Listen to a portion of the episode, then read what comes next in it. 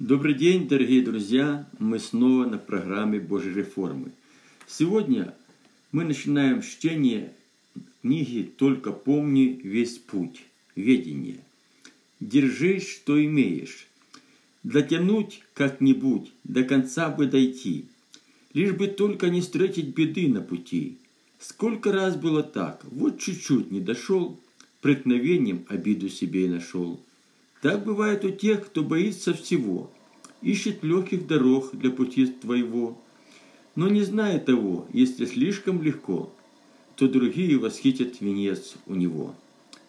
Продолжая работать в области Божьего домостроительства, я хочу предложить вам, мои дорогие читатели, еще одну книгу.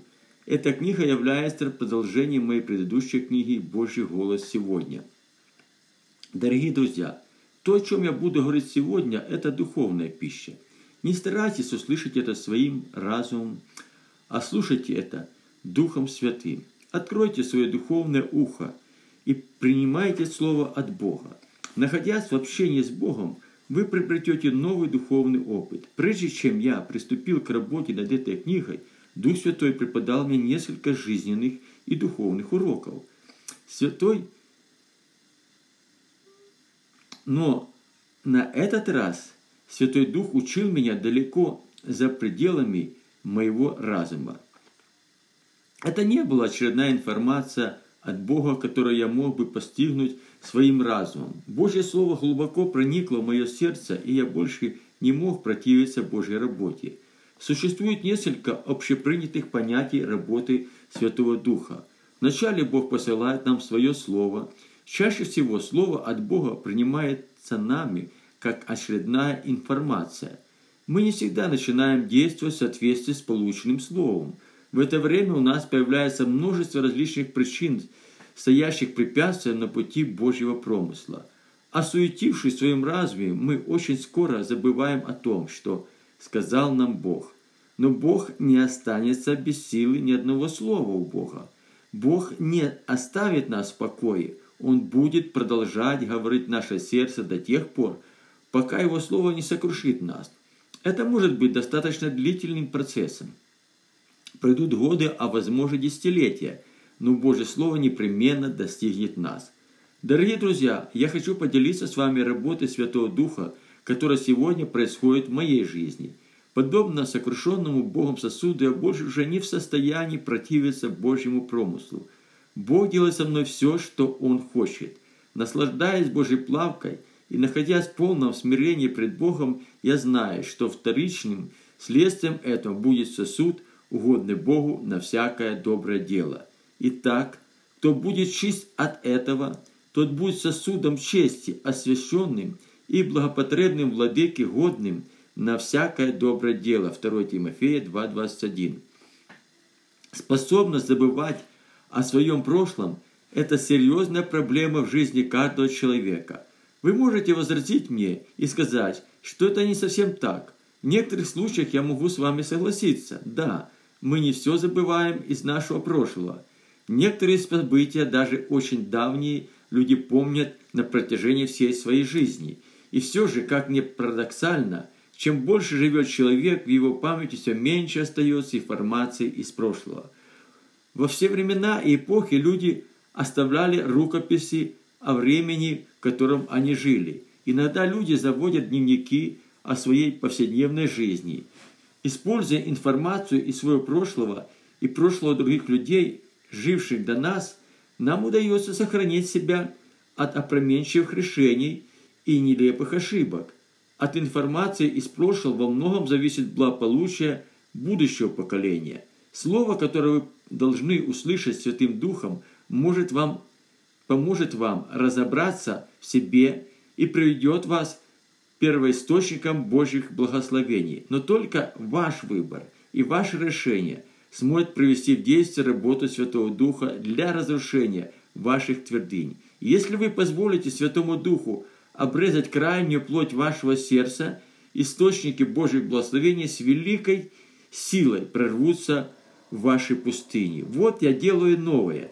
Ныне же оно явится. Неужели вы и этого не хотите знать? Я проложу дороги в степи, реки в пустыне. Исайя 43, 19. на пути веры. Мечтать.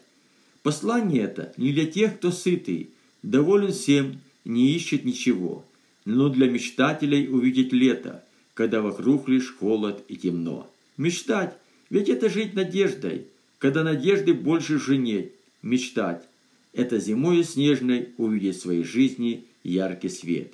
Когда Бог призывает нас следовать Божьему определению, нам необходимо довериться Богу. Без полного доверия Богу мы не сможем сделать ни одного шага на своем пути веры. Путь веры – это совсем не то, что нам с вами хотелось бы видеть. Путь веры – это отказ от своих личных желаний в пользу Божьих желаний. Это не легкий шаг, но очень важный. Мы часто стоим пред выбором между своими желаниями и Божьей волей. Логика нашего мышления, практичность и страх пред неизвестным может остановить нас. В свою очередь, доверие Богу и подчинение Божьей воле поможет нам сделать свой первый шаг веры. Дорогие читатели, мне бы хотелось пройти места вместе с вами дорогами, которыми Бог в свое время проводил свой народ Израиль. Это исторически важный момент, поможет нам увидеть новые перспективы на нашем пути веры. Верой Авраам повиновался призванию идти в страну, которую имел получить наследие и пошел, не зная, куда идет. Евреям 11.8. В своих предыдущих книгах я очень много уделял внимания Аврааму и его хождению верой. Но я думаю, что этот Божий человек стоит того, чтобы еще раз поговорить о нем. Первое, что мне хотелось отметить в Аврааме, это полное и беспрекословное подчинение Божьему призванию – когда Бог проговорил к Аврааму, Авраам, Авраам не стал пропускать сказанное Богом через призму своего ума, а ведь Аврааму было о чем подумать. Библия говорит, что Авраам был богатый и успешный человек в своей жизни. И если применить к жизни Авраама учение о процветании и преуспевании, то Авраам – это тот человек, которого Бог обильно благословил материальными благами. И в этом нет ничего противозаконного. Авраам был первенцем у своего отца Фары, и по закону первородца лучшие отцовские благословения принадлежали Аврааму. Но у Бога были еще и свои намерения для Авраама, о которых Авраам ничего не знал до определенного Богом времени. Я думаю, что Авраам знал Бога еще до того, когда Бог призвал его выйти из Ура Халдейского. Бог не мог проговорить подобным образом человеку совсем не знающему Бога. В Библии сказано о вере Авраама, благодаря которой Авраам покорился Божьему призванию. Первый шаг веры Авраам говорит, Авраама говорит нам о многом, но это не имеет никакого отношения к нашим материальным благам. Прогрессируя в жизненных благах, посредством учения процветания и преуспевания мы только подготавливаем свою веру первому шагу веры. К тому же Библия говорит, и если мы в этой только жизни надеемся на Христа, то мы несчастнее всех человеков. 1 Коринфянам 15-19. Мы можем считать себя благословенными людьми только в том случае, если знаем свое призвание в Боге. Но и этого еще недостаточно для того, чтобы наше призвание в Боге стало нашим достоянием. Когда Бог призывает нас сделать первый шаг веры, наше сердце должно быть полностью на стороне Божьего призыва. Путь направляющий нас в землю Божьих обетований, доступен только людям, принявшим статус странников. Каждый из нас может проверить себя на основании Божьего Слова. Библия призывает нас отозваться на Божий призыв, выйти из Ура Халдейского и стать на положение странников и пришельцев на этой земле. Ибо те, которые так говорят, показывают, что они ищут Отечество. И если бы они в мыслях имели то Отечество, из которого вышли то имели бы время возвратиться, но они стремились к лучшему, то есть к небесному, поэтому Бог не стыдится их называть себя их Богом, ибо Он приготовил им город. Евреям 11, 14, 16. Не надо забывать, что верующие в Господа Иисуса Христа – граждане Небесного Отечества, а на этой земле они странники и пришельцы. Первый шаг веры в сторону Божьего водительства – дает нам шанс подтвердить наше призвание в Боге. Исследуя внимательно хождение Авраама путем веры, мы можем научиться многому. Повинуясь Божьему призыву, Авраам вышел из Ура Халдейского и пошел, не зная, куда идет. Это еще раз говорит о том, что Авраам мог различать голос Божий от множества других голосов. Верить – это прежде всего знать Божий голос. В противном случае можем доверяться голосу Духа обольщения и попасть под воздействие различных искушений в нашей жизни. Если ты овечка с Божьего стада – и твой пастух Иисус Христос, ты будешь различать его голос из тысячи чуждых Богу голосов. И это хорошо видно из притчи Иисуса Христа, которую он однажды рассказал своим ученикам. «Истинно, истинно говорю вам, кто не дверью входит в двор овчий, но перелазит инди, тот вор и разбойник. А входящий дверью есть пастырь овцам. Ему предверник отворяет, и овцы слушают голоса его. И он зовет своих овец по имени, и, выходит, и выводит их. И когда выведет своих овец, идет перед ними, а овцы за ним идут, потому что знают голос его. За чужим же не идут, но бегут от него, потому что не знают чужого голоса. Иоанн 10, 1, 5. Находясь под Божьим водительством и делая первые шаги веры, Авраам не знал, по какой земле он ходит. А ведь это была земля Божьих обетований, приготовленная Богом, наследие Израилю. Но в то время Израиль находился еще только в чреслах Авраама. Проходя через землю Божьих обетований, Авраам верой утверждал ее в наследие Израиля. Ноги Авраама твердо и уверенно ходили по обетованной земле, и глаза Авраама видели землю Божьих обетований. Это о чем-то говорит нам. Вы можете принять это. Если и это еще мало для нас, вас – чтобы увидеть свое призвание в Боге, давайте еще рассмотрим один пример. По смерти Моисея, раба Господня, Господь сказал Иисусу, сыну Навину, служителю Моисееву, «Моисей, раб мой, умер, и так встань, перейди через Иордан этот, ты и весь народ этот, землю, которую я даю им, сынам Израилю, всякое место, на которое ступят стопы ноги ваши, я даю вам, как и сказал Моисею, вот я повелеваю тебе, будь тверд и мужествен, не страшись и не ужасайся, ибо с тобой Господь Бог твой везде, куда не пойдешь. Иисус Навин 1, 1, 3, 9. Это были последние шаги израильского народа на пути в землю Божьих обетований. Перед Израилем открывались обширные просторы обетованной земли.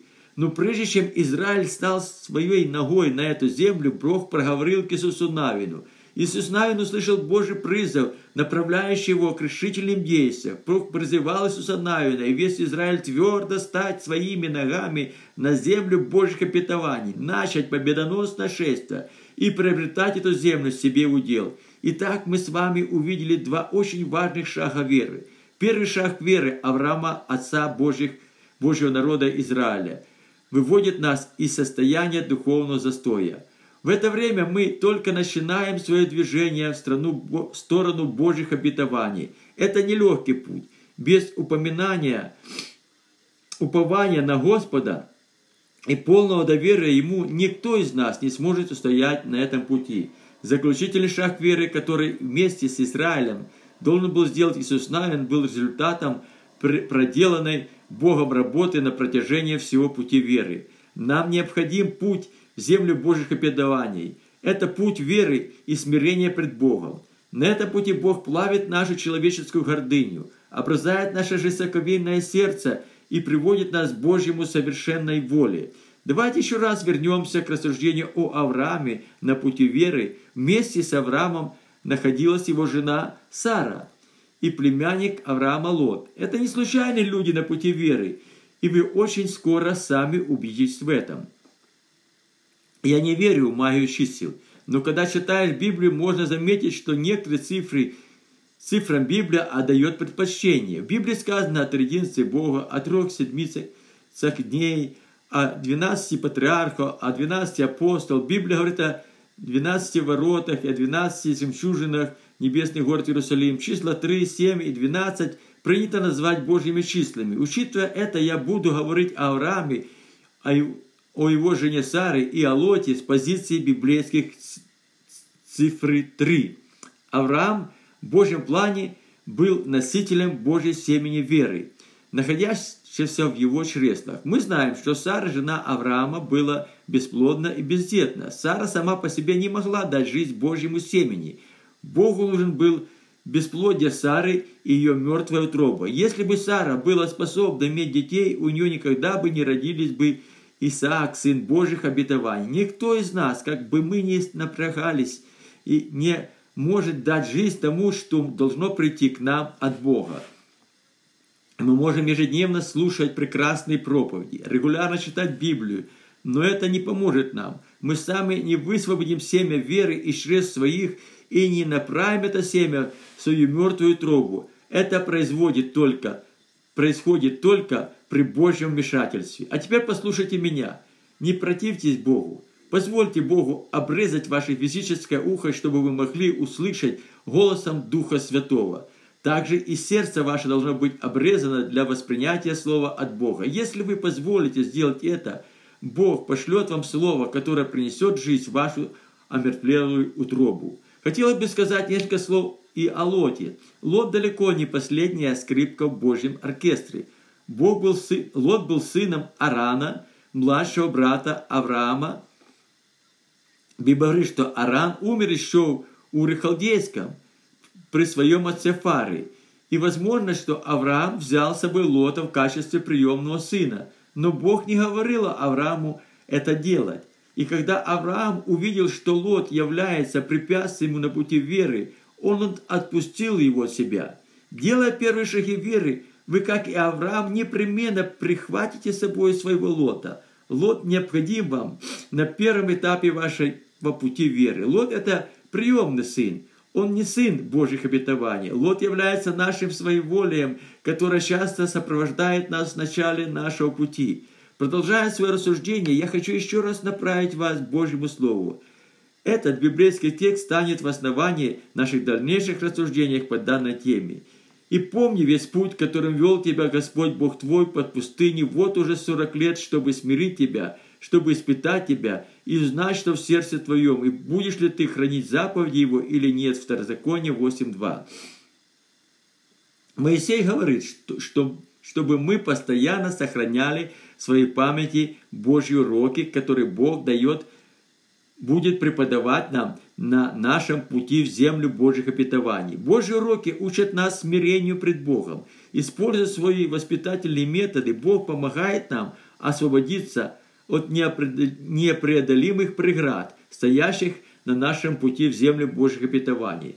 На этом пути мы будем проходить через различные искушения, и это не всегда будет нам нравиться. Библия говорит, что Бог никогда не искушает злом, никого не искушает злом. Все наши искушения исходят только от нас с вами.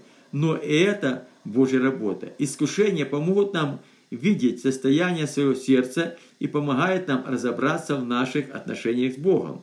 Находясь на пути Божьих водительства, нас не всегда будет устраивать Божьи требования, но на пути веры нам необходимо покориться Божьему водительству. Даже тогда, когда Божья воля уже становится нашей волей, тяжело смирить себя под Божью волю.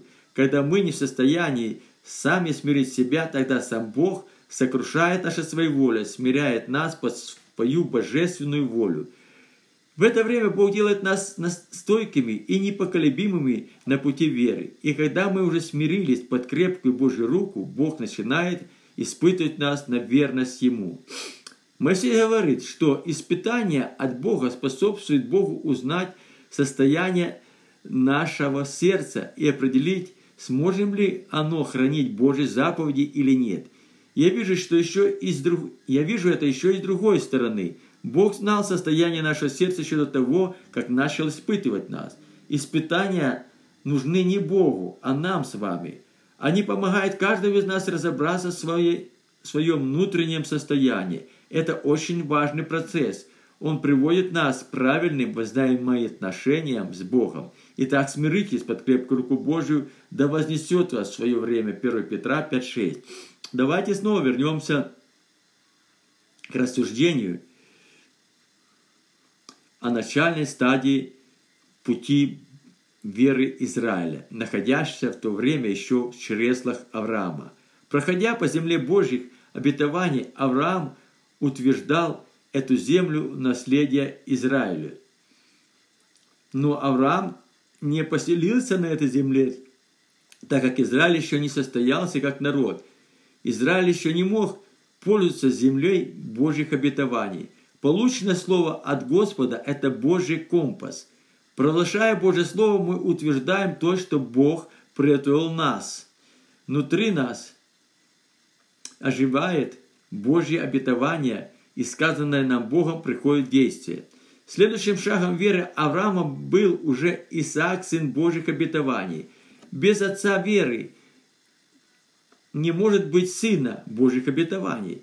Только духовно отцы могут производить на свет детей Божьих обетований. Оплодотворяющим семенем духовного отца является слово, полученное им от Бога. Мы можем всю жизнь провозглашать Божьи обетования, записанные в Библии, но так и не наследовать ни одного из них. Если Бог не проговорил к нам, мы еще не отцы веры. Внутри нас нет еще Божьего семени для духовного оплодотворения. И как бы мы ни напрягали себя, наше исповедание будет порождать только бесплодие. Наши уши и наше сердце необходимо обрезать для Господа. Только после этого мы станем способны слышать Божий голос и во всем будем Ему доверять. Продолжая рассуждение пути веры Израиля, мы будем продвигаться вперед на своем пути веры. Екклесиас говорит, что нет ничего нового под солнцем. И если это действительно так, то нам есть чему научиться из прошлого Израиля. И увидела Сара, что сын Агары, египтянин, которого она родила Аврааму, насмехается и сказала Аврааму, выгони эту рабыню и сына ее, ибо не наследует сын рабыни этой сыном моим. Прежде чем наше свое рассуждение о Сыне Божьих обетований, Исааке, давайте немного поговорим о Измаиле. Несмотря на то, что Измаил являлся первенцем Авраама, он не был сыном Божьих обетований. Измаил даже не был сыном желаний Авраама – он отражал себе желание Сары, жены Авраама. До рождения Исаака, сына Божьих обетований, Измаил устраивал Авраама и его жену Сару, но с рождением Исаака все стало на свои места. Недолго думая, Сара пожелала избавиться от Измаила, и Авраам не стал возражать жене своей.